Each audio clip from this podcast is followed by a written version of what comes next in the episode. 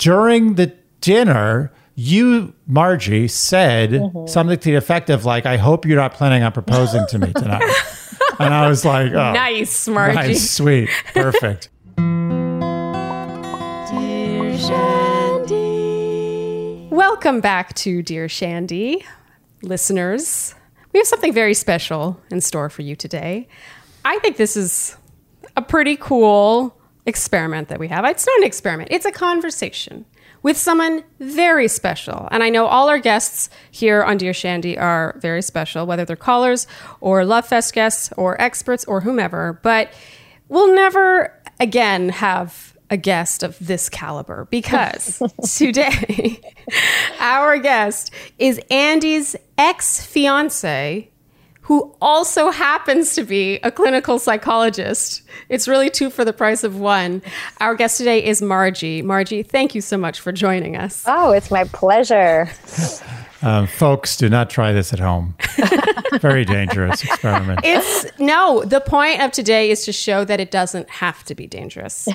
That's right. Because I have always felt so welcomed by Margie, which is more than I can say for a lot of exes. Yeah, I haven't always felt welcomed by Margie. Well, not all of Andy's exes may have felt as welcomed as you, but Andy really, chose well. I have a hard time imagining you not being warm to one of his girlfriends. Well, I mean, Andy, isn't it fair to say that you didn't introduce me to all of your exes? Because I think that you actually... You knew I would like Charleen, because you knew I introduced you to one, I think Megan, right? Yeah, she came to a party once. And you guys got along, right? Yeah, totally. I see you guys getting along. Yeah. That was good. Yeah. Totally. But I feel like you introduced me to Charleen because you were like, look what I found. And, well, you knew it was good, and I knew it was good, and also by the way, I credit all of your positive development to Charleen. I mean, every good thing that you've developed in the last 5 years, Charleen gets credit for. So, I inherently see why I'm a fan of Margie. I inherently like her because, you're so much nicer, and even though you're still neurotic, you're not as neurotic. So these are all things that I credit to Charleen. Is that fair, Andy? I mean, that's very fair. Right. I don't know if it's fair. Right. That's very generous of you to say.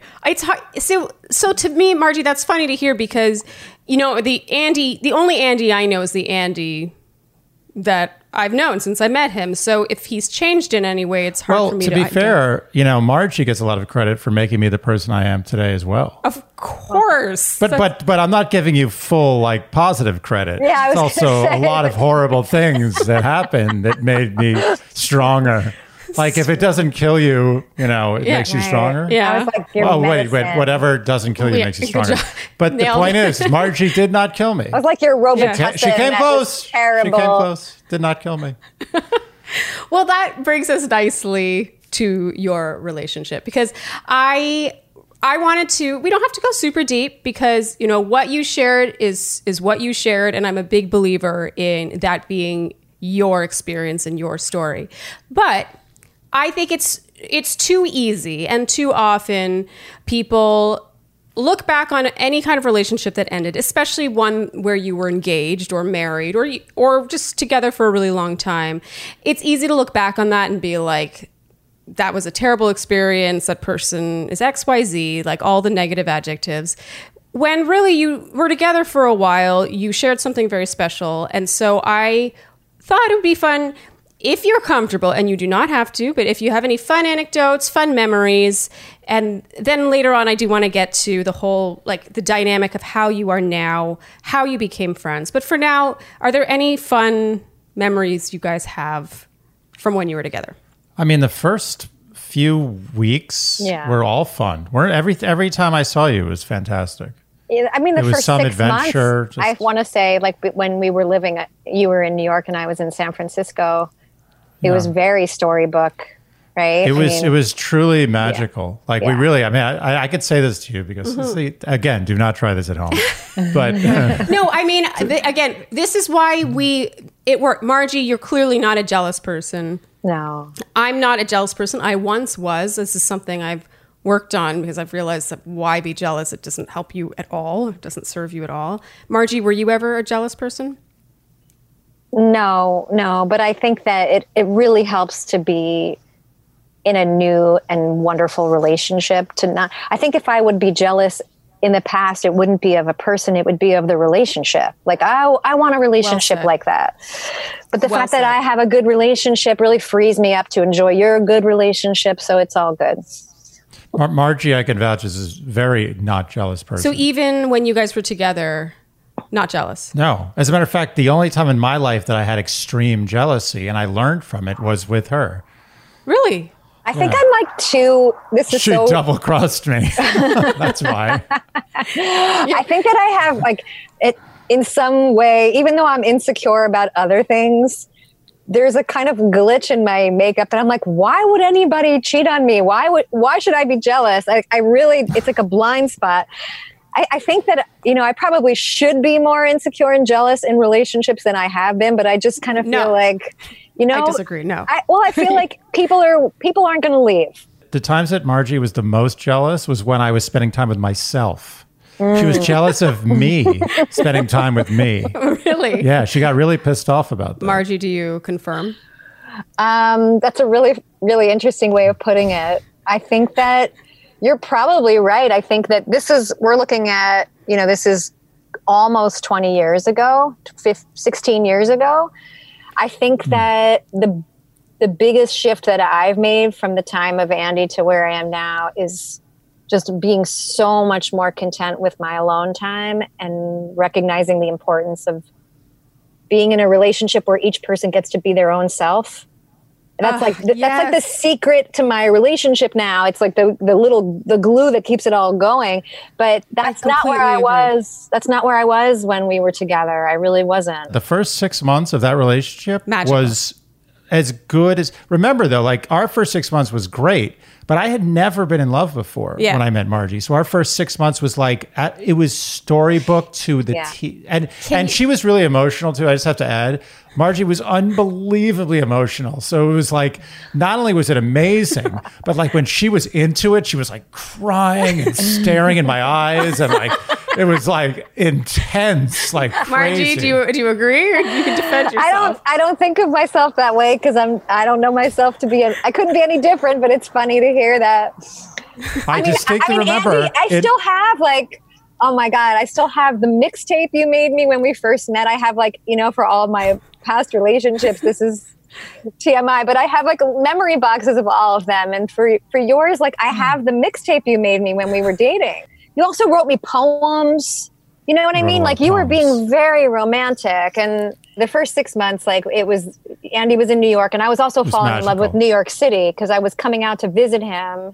And I ended up moving to New York City, partly, you know, in large part because of the sales job that Andy did on New York City, like giving me the Woody Allen, you know, here's where Woody Allen did the I love you and Annie Hall, and walking over the Brooklyn Bridge and going to the River Cafe. I was completely bowled over by New York City. So after we broke up, Andy moved back to New York City, and to his great frustration, I'm sure, I followed him because I wanted to live in New York City.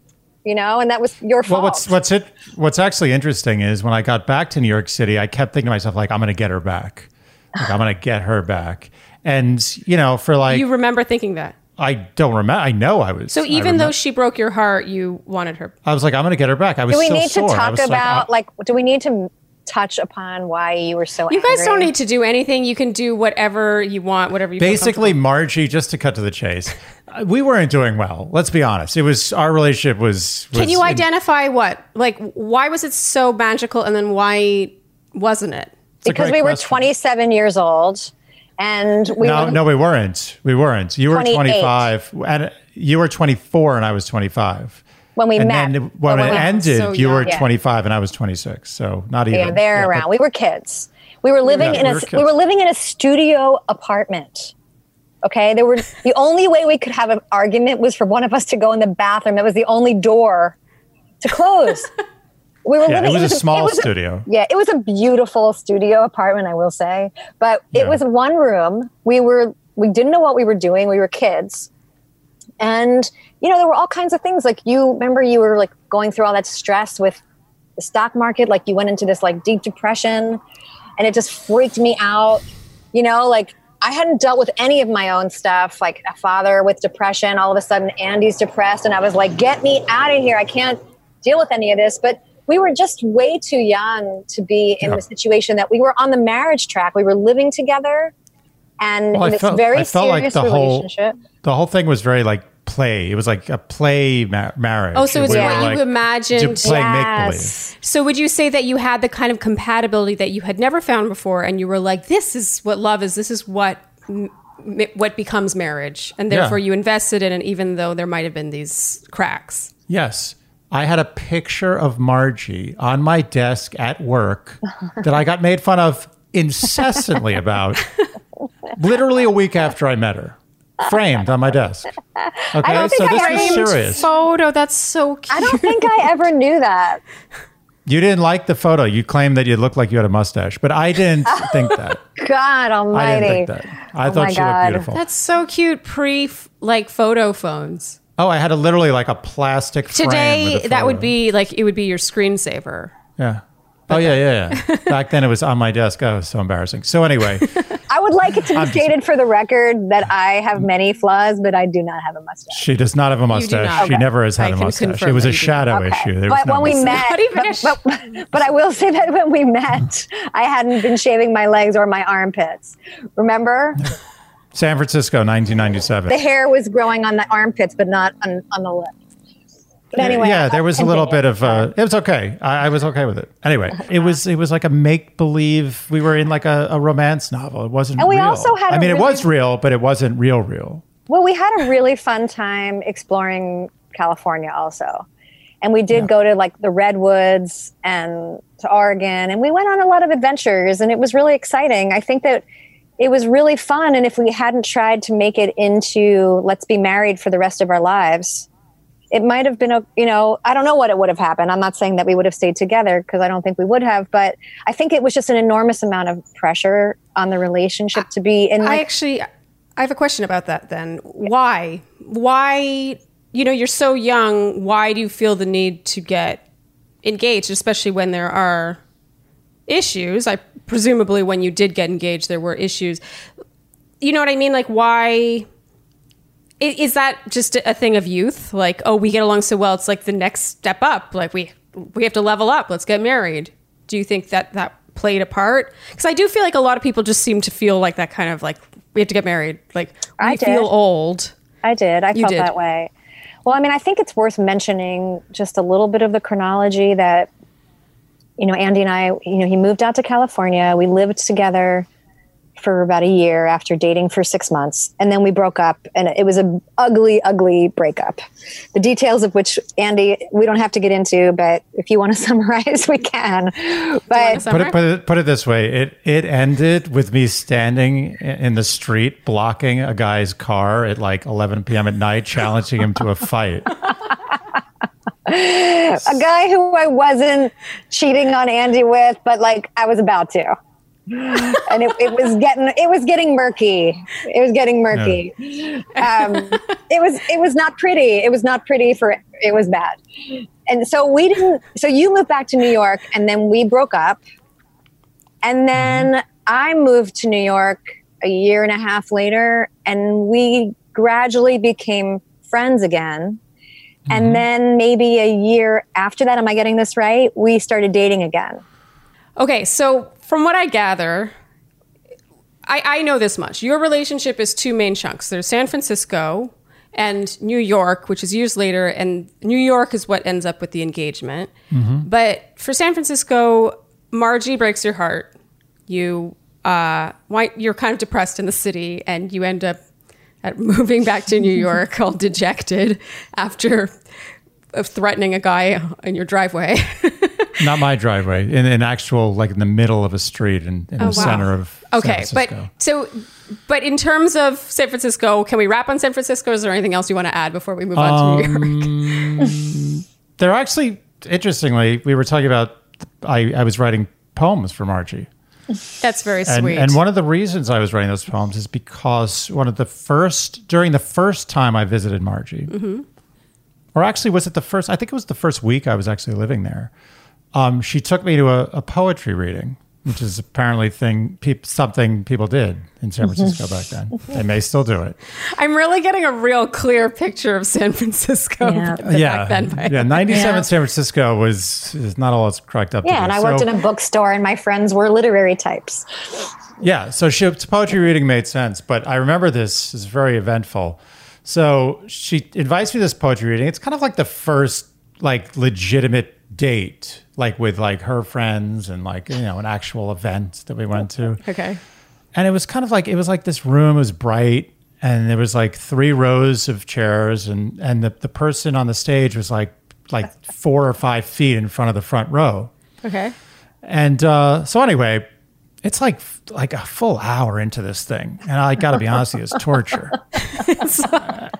Their poetry wasn't as good as yours. Even if it was good poetry, it would have been borderline torture, but it was very, very mediocre. Margie, do you disagree? I don't really remember. I can't really remember. I just remember it was a very small, crowded apartment.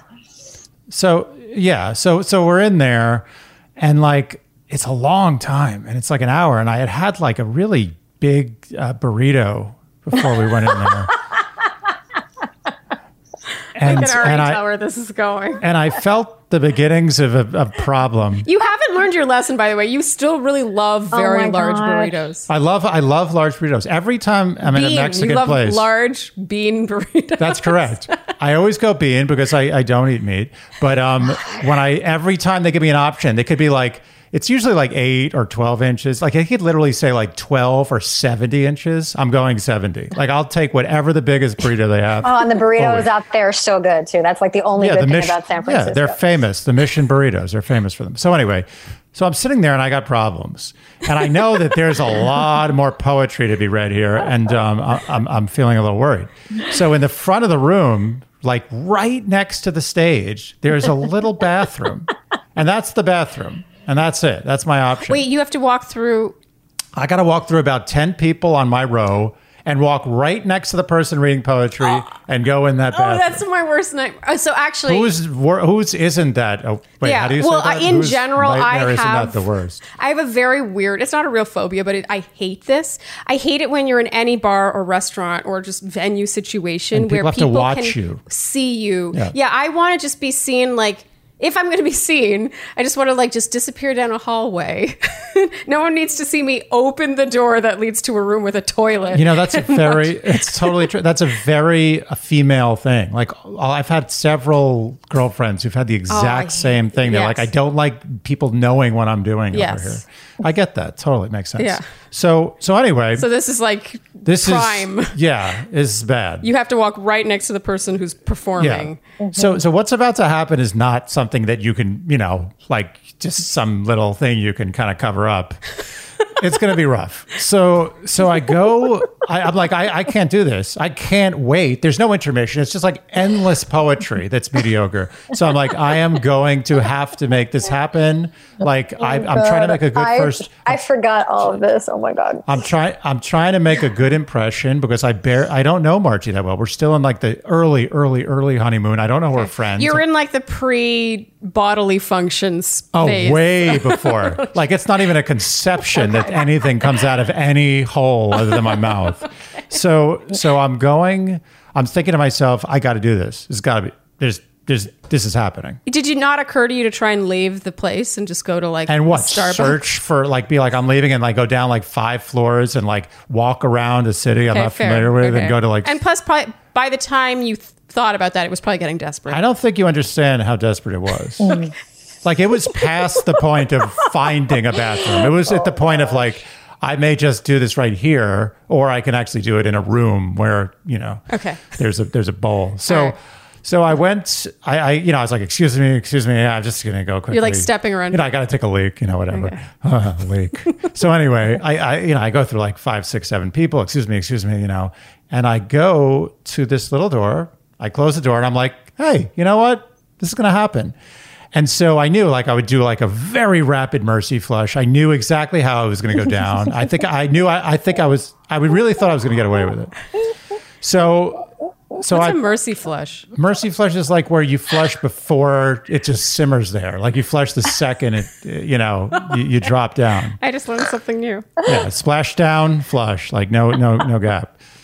So anyway, I got it all planned out. It's totally cool. Okay. So I put down a real, it's a tremendous piece of work. We're talking like it's like a. You could probably hit a baseball. Like you could actually make contact and drive a baseball with what I did in there. All right. Oh yeah. Too graphic. Too much. So I go to flush, and nothing. Nothing. Okay. Nothing. Like not even. It's like a novelty flusher. It's like just for show. Yeah, it's like a joke. It's like wah wah. No, there's no connection between the flusher, the tank, the toilet. It's the hook, all a joke. It's unhooked. There's not. I can't even hook. So I'm like, oh my God, this is a disaster. So I go in the tank. Did you think about just leaving it? No. Oh no. Okay. The next person in there is going to know exactly who went in there. It's not like a mystery. Like just it's a small room. Okay. So I opened the tank. I started fiddling with the thing and trying to hook it on. There's nothing happening. There's no water in the tank. It's like rusted. I don't know why this toilet is there. It's like a torture device. Like it's like a joke. So I'm like this can't happen. I just met this girl. So I'm thinking, I'm like, okay, there's a window to my left, a small window that leads down to the street. And I was like, all right, it's got to be done. So I wrapped my hand with a lot of toilet paper, and I reached in. Oh my goodness! And that's the reason I discussed how rigid it was. I was able to take it out in one handful. Like that was it. It was clean. You're lucky it was intact. I was totally intact. I opened the window and right out. But you were on the fifth floor. That's correct. It landed on the top of a parked car. Oh my God. And it literally sounded like a bomb went off. So anyway, I washed my hands. Oh my God. I washed my hands. Thoroughly. Very thoroughly. And I got back to my seat and I was like, no one's the wiser. I did it. Maybe someone listening to this will be like, there was a shit on the top of my car in 1997. Interestingly enough, after that poetry reading was over, we did leave and walk out and, go down the street. And I noticed, but did not alert anyone to the fact that there was a number two on the roof of a parked car in front of that building. Wow. See, it's only, and I've heard this story before.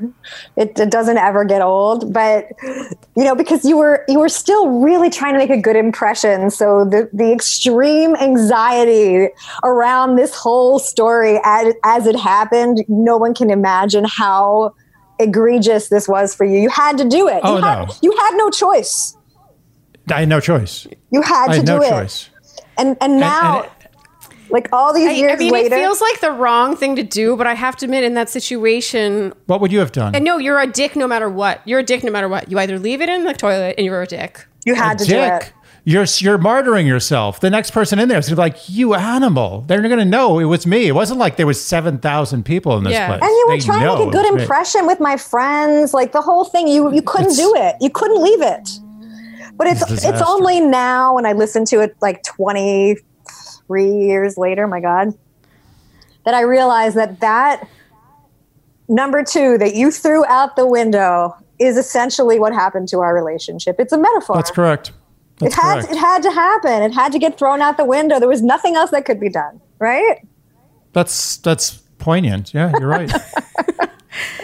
Okay. On that note, can we wrap on San Francisco and move to New York? Oh, that's definitely a wrap. That is the bookend. Yes. I mean, like we had a long break between San Francisco and New York, during which time I think that Andy reflected back and used to make this quip, which I think is worth mentioning. Like as the relationship was coming to an end in San Francisco, as many women would probably relate to, like I wasn't interested in having sex anymore. We were kind of done. We were like not really connecting anymore. And for Andy, as he later joked about, at the end of the relationship, he compared it to, he said, a woman at the end of a relationship is done having sex.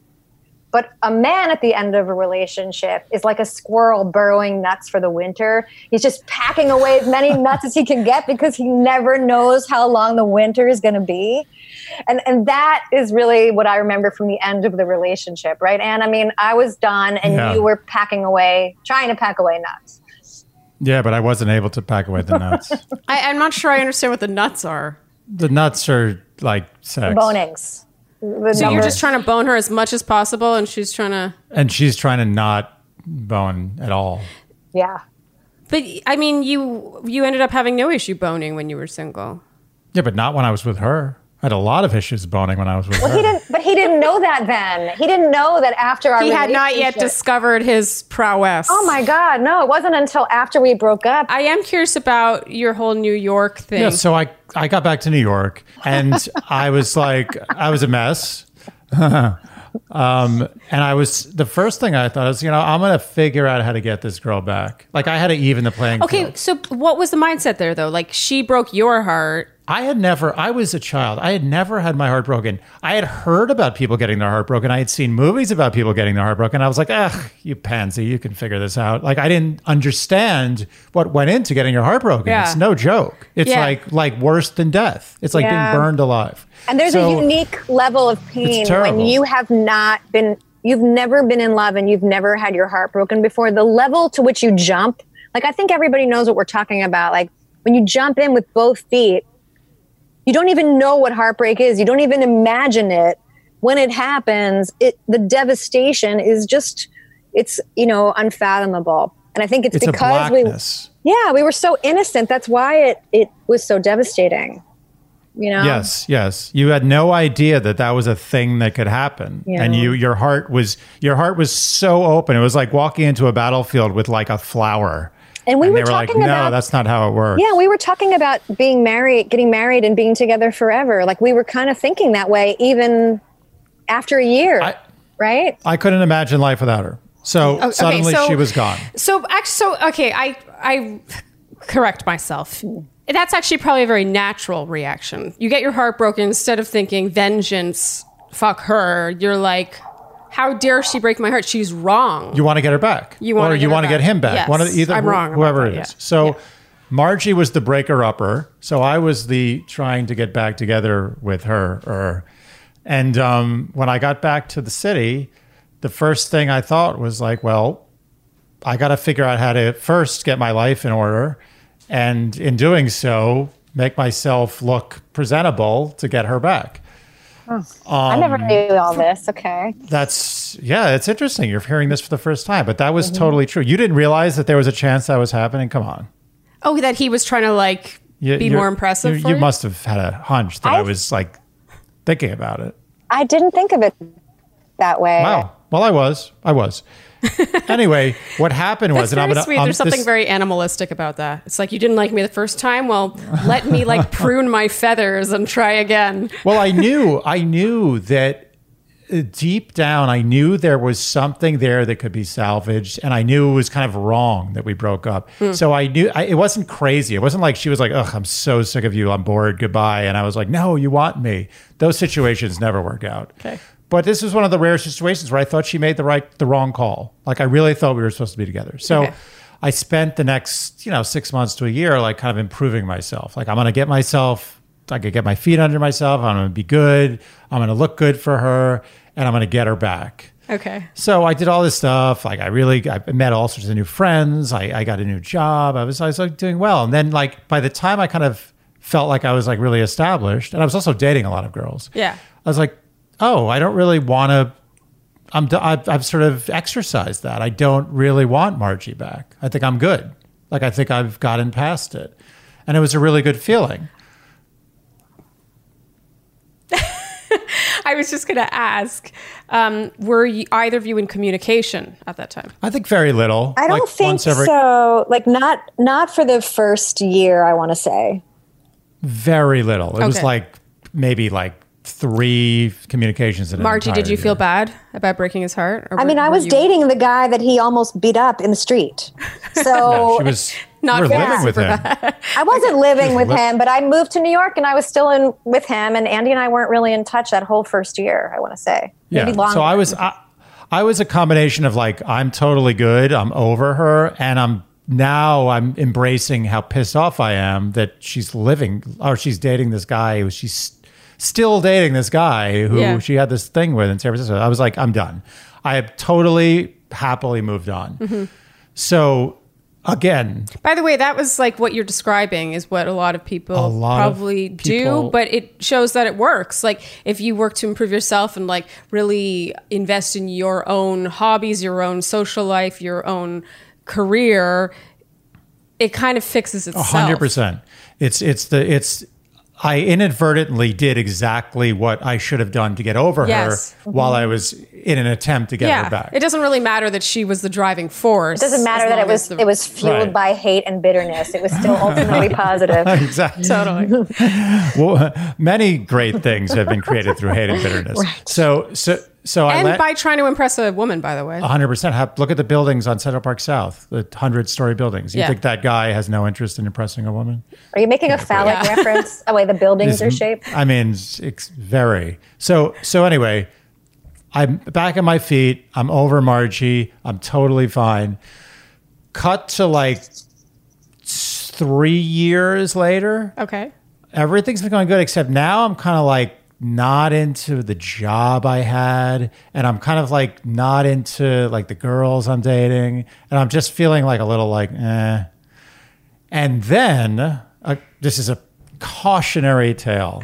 Okay. Amongst cautionary tales. Okay. Margie starts becoming a interest in my mind. I'm just like, you know what? How?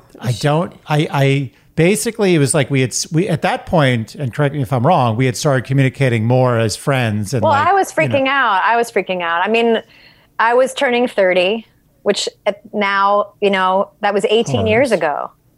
But at the time, I was like, oh my God, I'm turning 30. And I haven't ever met anyone who loved me the way Andy loved me. And maybe I need to rethink that whole relationship. Maybe there was something there that really wasn't finished. Because, I fucked it up and okay, let me think. So it wasn't that conscious, but Andy and I were still in touch and he was still really sweet and still really loving and he still saw me in this way. And it just started to feel confusing and tempting. And I just started feeling drawn back to that, which I think is very similar to what you were feeling at the time. There's still some feelings there. It was complicated. It wasn't nearly as pure as it was the first round, but there was still a lot of unfinished stuff. Yeah, it was this thing like we finally sort of let ourselves explore like being kind of intimate, not even physically, just like hanging out in a kind of more intimate way. Yeah. And immediately it was like, oh, right, we have this connection. I remember that, right. Yeah. So we started kind of like, I don't remember exactly the timeline. You can correct me, Margie, but I think we kind of like maybe slept together and like kind of, it was this weird thing where we were like not really dating and kind of once in a while hooking up and we were friends and we were like, should we do this or not? Blah, blah, blah. And I was kind of like, it sounds all very dramatic. It's very dramatic. Very dramatic. So then I think it was sometime in 2002, you started dating a guy who I'm now Facebook friends with. It was a delightful guy, actually. But at the time, I hated him. What was his name? Don't say his name. Don't say his name. No, we can just say his first name. Are you talking about somebody who was sending me a lot of poems back to the poetry? Yes. I wasn't dating. I wasn't. Margie, you really like stimulate these. There was this guy. I wasn't dating him, but he was making a hard press. He was like courting me, and I think it freaked you out. Like, oh no, I'm gonna lose her. Let's be clear, she had dated this guy in college. That's a very generous term, but okay. Okay, but she had hooked up with him a few times. So I was like, what the hell? Like, who is this guy? I was so pissed off, and out of that pissed offness, I was like, I'm gonna I'm gonna land this girl. It's so interesting that you're so fueled by like wanting to get her when these are all signs that you should let her go. Yes, but I was young, experiencing all these things for the first time. Yes. And anyone who experiences, by the way, this isn't a lesson. I'm not tooting my own horn, but I did the trying to get her back thing and I did the getting back thing. But anyone who does both, either and or of those things more than once, shame on you. Yeah. Because I learned my lesson both times very quickly and hard. And never made it that mistake again. So we got back together. To make a very long story short, we got back together in a sort of not a good energy, unkosher. From my perspective. Unkosher. Yeah. It was unclean. So we got back together. Unclean. We got back together and I literally proposed to her on a dime. Well, wow. I was like, I did. I mean, let's be real about it. As somebody who was starting to freak out about, at the time thinking, oh my goodness, I'm going to be 30. I want to have a family. The only way that I would move in with you was if we were engaged. So I set this ultimatum. Let's be real. I mean, I'm not proud of it now, but I said, unless we're engaged, I'm not moving in with you. So remember, it was my birthday and you gave me a beautiful birthday present, which was awesome. Then you gave me a ring, which I knew you didn't want to give me. Remember, you were like sweating. You were sick at the dinner. You were like acting like something was wrong. Do you remember at the restaurant, you didn't eat any of your food? Like, you didn't want to do it. There was a reason why I was sweating, because I brought this ring to this restaurant, which was up on 125th. It was like a really nice restaurant. I forget the name of it. It probably doesn't exist anymore, particularly now. But we went to this restaurant. I had the ring with me. I had the gift. And during the dinner, you, Margie, said something to the effect of like, I hope you're not planning on proposing to me tonight. And I was like, oh, nice, Margie. Nice, sweet, perfect. So I remember begrudgingly taking the ring and be like, well, I guess I don't have to give you this. That's how you proposed? Well, I mean, it's like everything that shouldn't, you know, it's like a story that shouldn't be written, but like we can't stop trying to write it. You know, like he gave me the ring, and Andy, you know, this is also not reciprocating of the diss, but I think I said maybe. When you gave it to me, and then I slept on it, and the next morning, you and I went out for breakfast at the diner by your Sutton Place apartment, and I said, I thought about it, and the answer is yes, and you redid the proposal. Do you remember? You got on your knee in the diner and proposed, and everyone in the diner like had a reaction. We made it was the proposal, because there was a lot of confusion for both of us about it. Like, we were both like, yes, I want to do this, but this also doesn't feel... You know, it doesn't feel quite right. Yeah, it sounds like the ultimate just trying to make it work, make it fit, even though it's like just a little off. In retrospect, I think that you and I were really trying to parse through the connection that we felt and still feel on some fundamental level, that there's just this love that we have for one another and this appreciation, but it really wasn't the makings of a romantic partnership. It really wasn't, but we weren't at that stage of our relationship yet clear about all that. We were just like, okay, I'm supposed to know you, I'm supposed to be connected to you, but is this the way?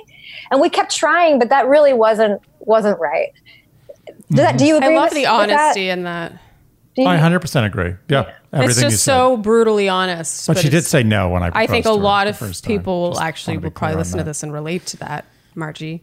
Yeah, I mean, it's like such a deep connection. This is what we should do, right? Like that this is the way that we can legitimize the connection we have, the feelings we have, and the love we have for each other. Yeah. It's like, we should get married. Let's get married. I also think we were kind of both like enveloped by the story of like the redemption of it. You know, like, oh, we've tried this, we failed, we had a break. It was like very rom-com-y. And I was afraid, and like separate from anything to do with Andy, like I think a lot of women can relate that I was putting our relationship within my own timeline and my own fears, which was pushing me forward and making me feel like I had to make a choice that I wouldn't have really necessarily arrived at if I wasn't afraid. You know, we might have just gotten back together and dated and seen, but I was really feeling like I need to get married. And I don't think Andy felt any of that pressure. That was really coming from me. Totally. That is, I mean, it's hindsight's 2020. I think it's just really valuable to hear that from your mouth, you know, And I feel like I felt that at around 32. It just that sort of like, you feel like you're supposed to be at a certain place. And 30 feels, at the time, old, which is now hilarious. It is. Yeah. It's almost like we were different people, but that is really the way that I felt, you know? And I think that so much of the relationship, like I said earlier, was about Andy and I trying to be the people that... I'll speak for myself, Anne. You tell me what you think, but trying to be the person that I think I was supposed to become. Like, my parents wanted me to, like, marry a nice Jewish guy, have some kids, you know, like, have this life that could be, you know, they could be proud of. And I think that I was like, yeah, that's what I'm supposed to do. And there was some part of me that was really kind of like not fully on board with that. I was, you know, and I think that Andy felt similarly, like, this is what I'm supposed to do. This is the right thing. This is a good person. I care about this person. But neither one of us was really ready to sign on for that super traditional lifestyle with one another at that point in our lives. And I think it's just really interesting because when we did break up and went on our own separate paths, really it took both of us another decade and a half before we were each really ready to commit to the kind of partnership we were starting to envision in our 20s. We just weren't there yet. And we had to, I mean, I'll speak for myself again. I had to really figure out who I was. I was not clear on who I was when I was saying I needed to get married at 30. I wasn't there at all. I mean, what you're saying is, I think, again, very valuable because, like, you're both extremely intelligent and self-aware people. So it says something that you can look back on that and be like, I actually wasn't ready. Because think about how many people who maybe aren't even as self-aware who kind of dive headfirst into something. And yeah, I mean, there were so many lessons after Andy. Correct. So many things about, like, really figuring out the truth of, like, what I really needed in a partner and who I really was. And none of those things were sorted out. We met when we were really, really young, you know. It reminds me of my big... Andy and I talk about how we have these parallel relationships, and I have my Margie, who, you know, it was an on and off relationship for 6 years. And I remember Margie feeling that exact way where I was like, should I just, like, do this? Like, maybe I should just marry him, like, because no one else has ever and maybe ever will love me the way he loved me. Mm-hmm. You know, you are so afraid of not being loved in the way that you know this person did, even if there's all these red flags, all these... It's so scary to let go of that. It is. Yeah. It's very scary. But Margie, in your professional opinion, would you agree with... this is what I think. That is a terrible reason to try to end up with someone just because out of fear of not being loved like that by someone else. Oh, I mean, absolutely. To me, I mean... First of all, any decision out of fear. You can't ever lose anything. It's something that I've learned. And I'm sure you guys at this point know what I'm talking about. But the things that are essential in your life, they're going to find their way back to you, right? Like, you can't really lose them. So if a relationship is really essential, they're going to still be there. Other things that you think, like, you never connected with San Francisco. Okay, you don't have that anymore. But there's so many other things in your life, people, places, loves that you've had that are still part of you. You can't ever really lose them. But I think at the time, like, the fear of losing someone can feel so huge that you just feel like, I can't bear it. Now, looking back at it, it's like, oh, I let go of that relationship with Andy, and I kept the part of the relationship that was the beautiful, whole, mutually gratifying part. And the part that got shed was the part that we didn't need anyway. But I didn't understand that at the time at all. Right. Beautiful. Yeah, that's well said. So that final ending, the engagement ends.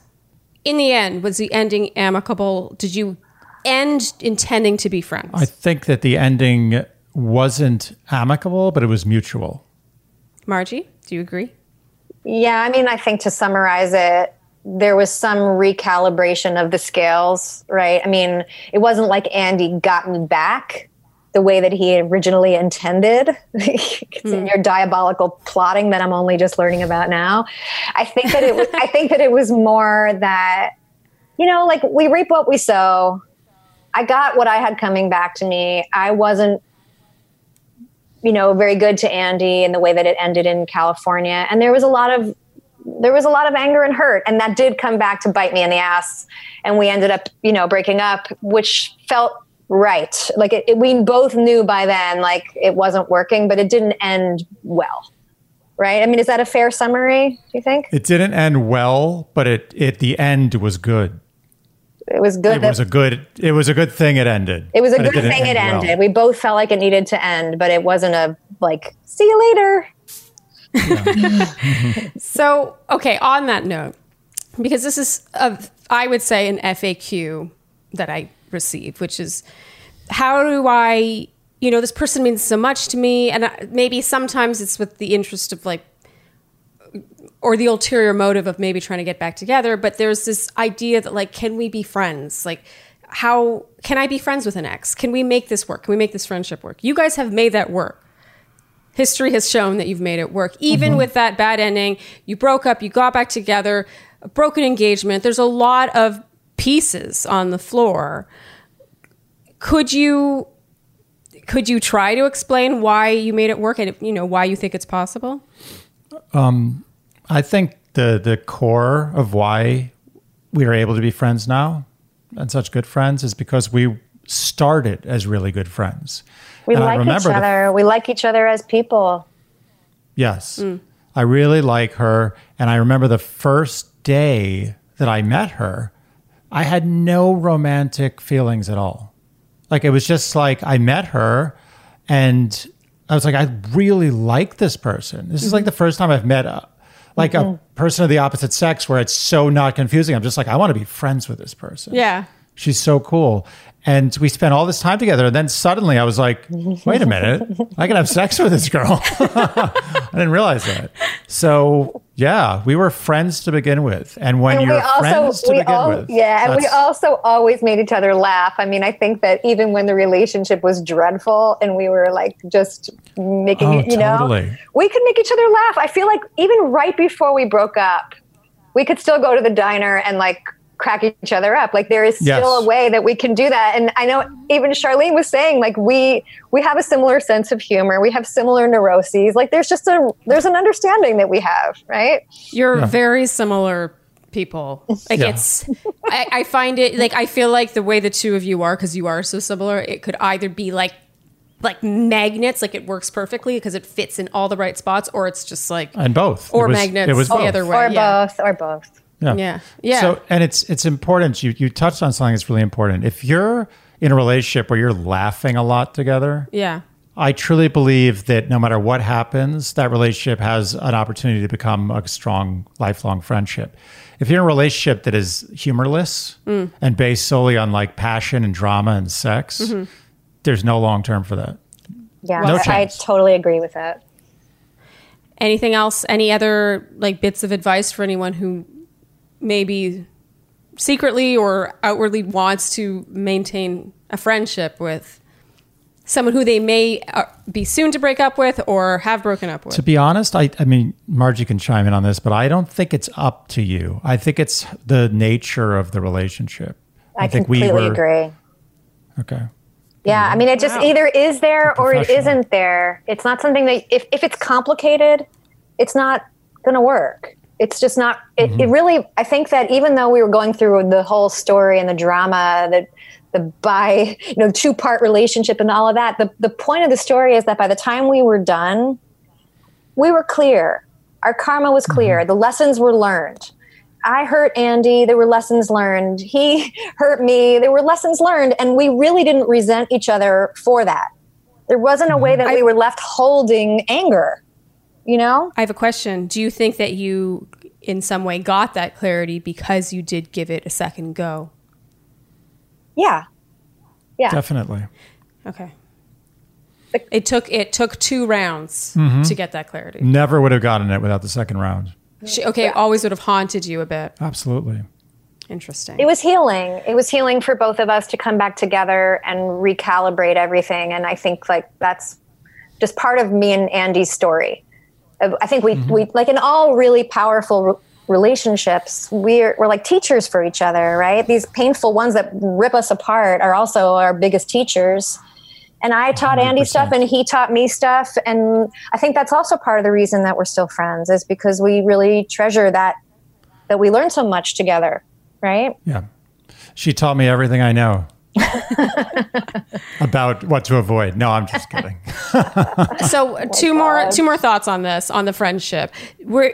How much time after that breakup, the final breakup, did you need before you were able to come together as friends? I think people will want to know the answer to that. What do you think, Margie? I can't really remember. I mean, at that point, I was in grad school and I was getting like really focused on finishing up. And I think we just parted ways for a nice little chunk of time, but it wasn't something that was like active rejection. It was just getting like picking up each of our respective plot lines. I don't know, a couple years maybe? I don't know. Couple years. Okay. I wasn't sure if we were talking months or years. Okay. I mean, we didn't not talk, I don't think. But we weren't actually friends. Like we would go out to dinner. I think that was maybe a couple years. Yeah, a couple years. Okay. And then I would say like 5, 6, 7 years later, it was like we were just buds. And would you say that was regardless of whether one of you or both of you or neither of you were in another happy relationship? Do you think that is a factor? It definitely worked better when we were both in, whether they were super happy or not, we were both in serviceable relationships. It was working better. Okay. Right, Margie? I mean, I think that whether you want to share this or not, we were joking a few years ago. Remember, Andy, like in 2014, you met Charleen and I met my now ex. And we were like, we were talking about what it would be like to write a screenplay of like two people who break up and then like silently race to create a healthy relationship before the other one creates a healthy relationship. And so you met Charleen and I met David, and then like you adopted a cat, and then we got kittens, and then like you got engaged and we got engaged, and we were like, oh my God, who's going to get to this like healthy state first? You remember we were saying that our inherent competition was driving the healthiest decisions of our lives, you know, but ultimately your relationship won because you really, you know, you found don't know. You're very my relationship beat the first one. Her relationship was a disaster. David, yeah, it was disaster. It didn't work out. It was over, and as you guys were turning the corner into home base and like getting married, David and I were like calling it off. So it was like a really competitive like baseball game that turned into like a 30-10 victory in the 10th. Was this actually a thing, or are you just like, we joked about it. No, we joked about it. Oh, you did joke about it. We should write a screenplay about like how our future healthy relationships were based on our need to outdo one another in the growth department. You know, like we were joking about it. You never told me that. Right, Andy? I mean, isn't that something that we talked about? I thought it would have been like a brilliant screenplay. But, you know, you won that. So I did eventually catch up by entering into a healthy relationship. Why am I talking about this? What was the initial question? Whether or not, being in another relationship was helpful, whether it's healthy or not, terms of your friendship. I think to sort of summarize my feelings about how you become friends with an ex is there's sort of three things that have to happen. One is you have to be good friends to begin with. The relationship, the initial romantic relationship has to be based on friendship, not on sex or you liking the way her face looks or vice versa. The second thing has to be that the breakup has to be somewhat mutual, or the final breakup in our case. And the third thing I believe is that the two people have to be kind of on similar planes in their life. You know, one person can't be completely dejected in the dumps and one person's on top of the world. Yeah. But if those three things are in alignment, there's no reason why you shouldn't be friends. That being said, as we touched on earlier, I don't think regardless of the relationship, you can just be like, I'm going to be friends with this guy or this girl. It doesn't work that way. You just can't force it. It has to be natural. You have to follow that progression. Yep. Excellent. That was, I mean, we went in a lot more detail, honestly, than I had intended. I thought we would sort of dance around. We didn't go into detail, but I thought we would dance around the timeline and stuff. And you guys, thank you for being so open. I think it helps the takeaway to know exactly what happened there. Well, I think it's interesting. So, it's interesting for us too. I mean, I find it interesting. to think about all these years later, like, how did we get here and why does it work and why doesn't it work with some people? I find it interesting. It is. Because I mean, I know myself, I'm friends with, I'd say two exes, but they were, you know, to agree with you, they were the two that I had the best friendships with. You know, I laughed the most with those two. Humor. Yeah. Yep. Okay. And don't you think it has something also to do with just like true forgiveness? You know, like when you reach a point in the relationship at the breakup, if you truly... But I think that has to do a lot with the person getting on with their life and getting their, you know, being confident and strong in their own existence. Mm-hmm. I don't think it's easy to forgive fully when your life is a mess. Agreed. So that's kind of like part of, but I agree, but it's part of, in my opinion, part of the third leg of how you remain friends. I totally agree with that. And I mean, that gets back to the whole, you know, what everyone always says, you need to know who you are, you need to work on yourself, you need to love yourself before you can truly find love and all that stuff. It's all corny, but it's totally true. There's a reason why it's corny, because it's said so many times. Yes. Yeah. Okay, so now we're going to take advantage of Margie. Yeah. We cannot let you go as a professional and not ask your opinion. You know, you have patience. You are a psychologist. You probably talk about other people's relationships all the time, multiple times a week. So my question for you is, what do you think the most common mistakes people make in dating today? It's basic, but there's many layers, I feel like, to this answer. I mean, I think we've kind of inadvertently touched on some just in going over our story, but I mean, I'll try to just summarize really quickly, but... Oh, then there's no rush. There's no rush. You let us know. Okay. Well, you know, you guys were talking about loving yourself and all of that. You know, one of the ways that I think about it is, from my own learning, is just really one mistake that people make is by not giving themselves enough time.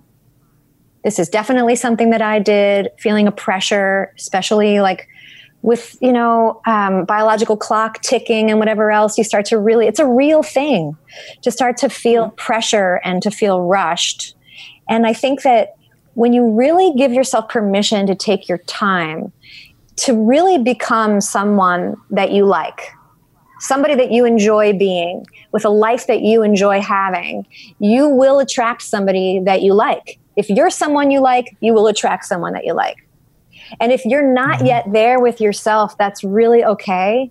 Just take your time and get there. And I didn't know that then, and I wish I had, but I think that's a big mistake a lot of people make. Mm. Does that make sense? I mean, it makes so much sense. I feel, when you talk about the biological clock, as a woman, I have been in that exact spot where I was like, well, I've invested this much time. And even though there's these things that I... they're not really, are they breakup worthy? Are they worth throwing everything away for? You know, and you're feeling this clock and you're like, well, it's probably fine. Like how much do you really need to know? You know, this, you could sort of allow yourself to be shoved and or you can shove yourself rather in a certain direction prematurely. And wouldn't you each agree that part of the reason that you were able to find one another was because you actually reached a point within yourselves? It wasn't like your life was perfect, but you liked yourself. You were in a good place. Like you felt pretty good about yourself. You can't see me right now, but I'm giving you big like reaction to that because I completely agree. Timing is everything. Ooh, yeah. Everything. Yes. And when you line up with yourself, and you know it, everybody knows what that feels like. When you arrive within yourself and you're just kind of living in the heart of who you are, being authentic, you just start to attract the right people and the right things. And if you're not there, you know it too. And so give yourself the time to get there. It's a worthwhile process, right? That would be... I would say there's probably very few processes. There are probably very few processes that are less worth it than that. Mm-hmm. Mm-hmm. I agree. Yeah, agree. Okay. Wow, that was a good one. Okay, give us more, Margie. Okay, more wisdom. Other the mistakes people make in relationships. Okay, so like once. Yeah, or in dating. Yeah. Or in dating. Well, okay. Another mistake I think people make is to not give themselves a chance when they're dating somebody and they like them and they feel connection. To not give it the chance to actually reach a point of conflict. You know, like I think it's not that you want to seek out conflict with your partners, but it's important to test whether the relationship has the capacity for growth. If you can't resolve a conflict with the other person, if they're not capable of saying, I'm sorry, if they're not capable of seeing things through your perspective and you seeing things through their perspective, you're not really going to be able to grow together, and you have to be able to fight. You have to be able to resolve conflict. So I feel like people need to have some of that unrest. They have to have the struggle and see where it goes and what it produces before they can say, yes, this person is a long-term person.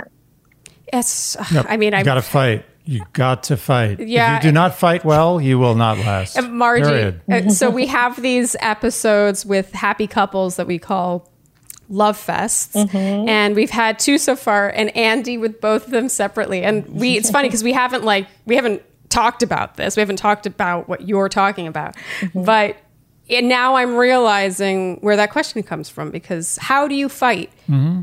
really, yeah. what the question really is how do you resolve conflict, right? And it's so, and there's lots important. Of ways to do it. Like it's not that I'm sitting here saying like you need to sit down as two Zen masters and just share your feeling. No, you can have a blowout fight, do whatever, but is it productive?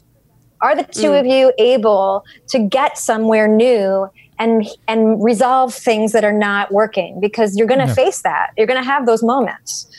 So healthy resolution. Yeah, healthy resolution. Yes. Yeah. And what you're saying is that it's not necessarily one path. It doesn't have to be a certain fighting style. It could be, like you said, a blowout fight, as long as it's not like you're back at square one every single time. Yeah. You should grow with every fight. Right, you should be learning something from it. You should be adjusting and changing and growing and mm-hmm. feeling out what does this relationship require? Really, what is the relationship asking of us? And if that's not happening, you're not going to make it. You know? Yeah, it's like if you live in like the woods somewhere and you get familiar with your neighborhood. You're like, oh, this is a place where there's like a snake that lives. This is a place where there's poison ivy. This is a place where I'll trip over this log every single time and like sprain my ankle. Right. And you eventually are just like, oh, I can avoid all these things. Not that hard. You know what you sound like? It's like a placemat that you draw on with crayons at a family restaurant. Oh, totally. That's exactly the way I was thinking about it. It's like you're drawing how you're going to like avoid all these pitfalls. Yeah, it's like a really like a very simplistic cartoon of a wilderness area. Yeah. There's real truth in that. Okay, it's Margie. True, but it's anymore? True, though. You're going to reach a point where you're going to have the same fights, and you do have to understand them. It's totally true. Yep. Okay, so other mistakes people make. Again, like I said, all of these are learned from experience. Like really, learning that you can't change someone, and that so many times in relationships in my history, I've just reached a point where I'm like, okay. This person would be great if I could just change this one thing, or if they could just learn this thing or stop doing that thing, then the relationship would work. And it's just I could talk for an hour on just this one point. Honestly, I won't. but like this is to me like the hugest, most important lesson. Really, is to understand that we cannot change other people. Other people are beautiful and perfect as they are. They don't exist to be who we need them to be. That's not the way love works. And in fact, if you think that you're frustrated by people not being who you need them to be, you need to evaluate whether you really love this person, because that's not really love, that's gratification. Like, I need them to be who I need them to be. That's not really love, and love is about loving somebody who's not exactly who you need them to be and loving them anyway. But understanding that you can't make people different is a really liberating thing. And here's the second piece, which is, I think, kind of magical and important. you can't change other people, but when you're in a partnership with somebody and you want it to change, if you're willing to change yourself, you can change the relationship and thereby change the person. But that's not because you changed them. It's because you allowed mm-hmm. yourself to be part of that change, and then things can change. But that's, you can't just say, I need you to be different. Mm-hmm. Does it make sense? Yeah. Fixer-uppers for houses, not people. Fixer-uppers are for houses, not people. No, Charleen loves that show. I have a huge thing. I love that show. I mean, Joanna Gaines is half Asian, so you don't see many Asians on TV. So I'm like, and she's so talented. But yeah, Fixer-Upper, I have made Andy watch more than one episode of that show. It's a good show.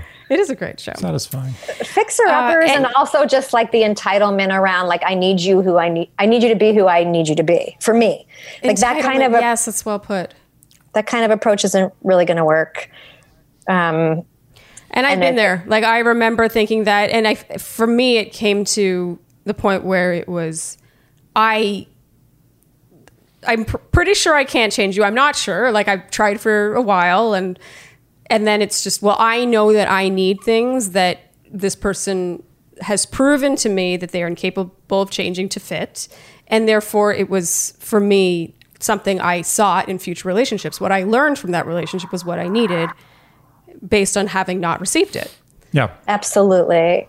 Absolutely. I think like we learn as we go through all the things that aren't working, right? Like this is what doesn't work and this is what I really need. And I need, more of that and less of this, which actually gets to the next mistake I was going to make, which is, something that I think it might sound cynical, but it's not. It's just that I think a lot of people have this idea that true love is unconditional and that, when you love somebody, that's all that matters and everything will work because we love each other.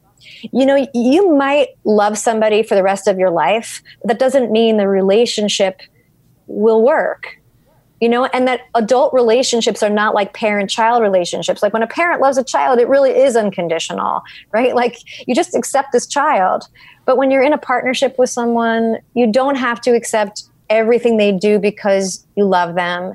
And they don't have to accept everything that you do because they love you. And I think really understanding that there is a conditional aspect to adult partnership is a way to really help couples operate with more respect towards one another. Oh, yeah, that is so good. Yes. And I feel like so many people often like test their partner. Like, how much do you love me? They sort of are testing the boundaries. And like you said, try to change them to kind of see just how unconditional it is when really that's maybe not territory, or maybe it is territory you want to go to, but you may not get the answer you want. Yeah, absolutely. I think when you're in a really comfortable relationship with somebody, especially if you haven't ever had that, with somebody who really makes you feel safe and makes you feel loved, it can be tempting, kind of unconsciously, to just go into more like a childlike place where you begin to regress and act kind of terrible. And that's not, they shouldn't accept that. They shouldn't. It's not good for the relationship. It's one thing to be caring and loving for one another, but to just expect your partner to take whatever you dish out is not a fair expectation. Yeah, you gotta stay likable. And take responsibility. Stay cool, man. Stay cool. That's cool. A good hashtag, Andy. Stay likable. Yeah. It's like the most interesting man in the world. Like, what does he say? What is it? Something the Dos Equis. What does he say? Yeah, what does he say? He says, stay something. I don't know. We can always add it in. Yay, podcast. Figure that out later. Poor Gabby. I'm like, another asterisk. Stay thirsty. Really? There's no relevance to what I said. So let's axe that. Okay. My point is, you got to be cool. Okay. You got to stay likable. Got to be cool. And you can't expect somebody to come along and make you cool and rescue you and put you together. You have to kind of do that part yourself. Yeah. Yeah. Any other gems? There's a famous phrase that one of my heroes, Mr. Rogers, I don't know if your listeners are too young to know Mr. Rogers, but he said this brilliant thing. He said, if it's mentionable, it's manageable. And I just love that because it means that anything is okay as long as you can talk about it. It's just that you need to be able to talk about it and work it through and work through whatever it is. You got to be able to talk to your partner. So if you're afraid to bring things up with someone, that's something you really have to think about because you got to be able to. That in and of itself is a problem. Exactly. Yeah. Yeah. I remember in the early days of our relationship, there was something I noticed that was different about us than in prior relationships I had had. Mm-hmm. And that is that the importance of the relationship always took precedence over everything else. So in other words, if we got into a fight, whereas in the past, I might be like, I'm going to hold on to this. Like, I'm going to go to sleep with this. I'm going to hold it tomorrow. Mm-hmm. She's never getting away with this one. Yeah. Like, or you just hold, it's just a grudge, even if you're like, oh, I'll let it go. But no, but you really don't let it go. Yeah. You sort of just acquiesce. Yeah. I was always thinking, like, whatever it is, the relationship, it's like the queen bee, it's like nothing else matters, protect the queen. Yeah. And it was always about protecting the relationship, no matter how, even if I was like resolute, like I am right and she is wrong. I was like, is it really important enough to cause a fracture? Mm. And it wasn't ever. So I think that's the secret to everything right there, truly, is that you put the we above the I. At a certain point, you just are willing to say, even though I'm angry, even though I'm hurt, this we is the drink, is the cup that we both drink from, and we want to keep it filled. And if I'm vengeful or spiteful, I'm not going to have anything to drink. So let's keep nourishing this cup, Oh, you really kept that metaphor going without any mixed metaphor. I carried it all the way through. She drove it all the way across the finish line. Well done. All right. Cool. That was just delightful. That was great. Thank you so much, Margie, for being such a willing guest. Willing subject. You really were. I think I can also speak to people who may be frustrated in their relationships, and feeling like they're not where they want to be. And, you're learning, even if you feel like, what on earth, like I can't attract a healthy partner, I can't have a good relationship. You're learning so much right now. Like, that's really what I was doing during that whole period with Andy and throughout my early 30s, was just learning and learning and learning. And it all really, helped me. So wouldn't you guys agree that was like the best learning you ever had, was all the stuff that was miserable? Of all course. The mistakes that we made, every mistake. Yeah, you don't learn from not making mistakes. All your learning comes from mistakes. I feel everything, like, and everything. Don't value that enough. They don't value the learning enough. Mm-hmm. It's all about the output, the result, the productivity. Mm-hmm. But these lessons are just so invaluable, and they're they're kind of thankless. It's not like everyone's like, "Good job, you learned a lesson." No, well, this is what I always like. I don't know.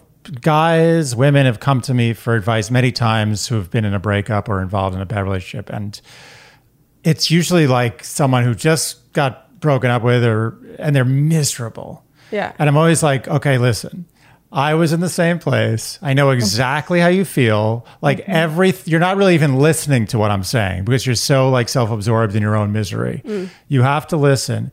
This is going to be the best part of your life. Like, this is where it begins. Like you just started. Mm-hmm. And as much as that sounds really annoying on the receiving end, it's 100% true until you've had your heart like ripped out and just thrown in a campfire. Mm-hmm. You're not going to really be the full person that you're destined to be. And as an example, this relationship, which is so rock solid, that I can have this memory lane conversation with my ex-fiance, who by the way, was my idea. Which was her idea. Who I taking credit for that. Who I yes, it was your good bravo. Who I deeply loved, and I still love.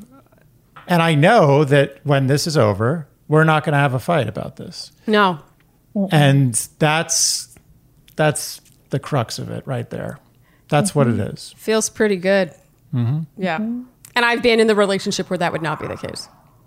So have you. Yeah, there would be broken plates. And Margie, so have you. Yeah. Yeah, we've all been through the ringer, and that's part of the reason that we can do this. Yeah. Mm-hmm. On that note. Yes. On that note, I think that's the perfect place to close.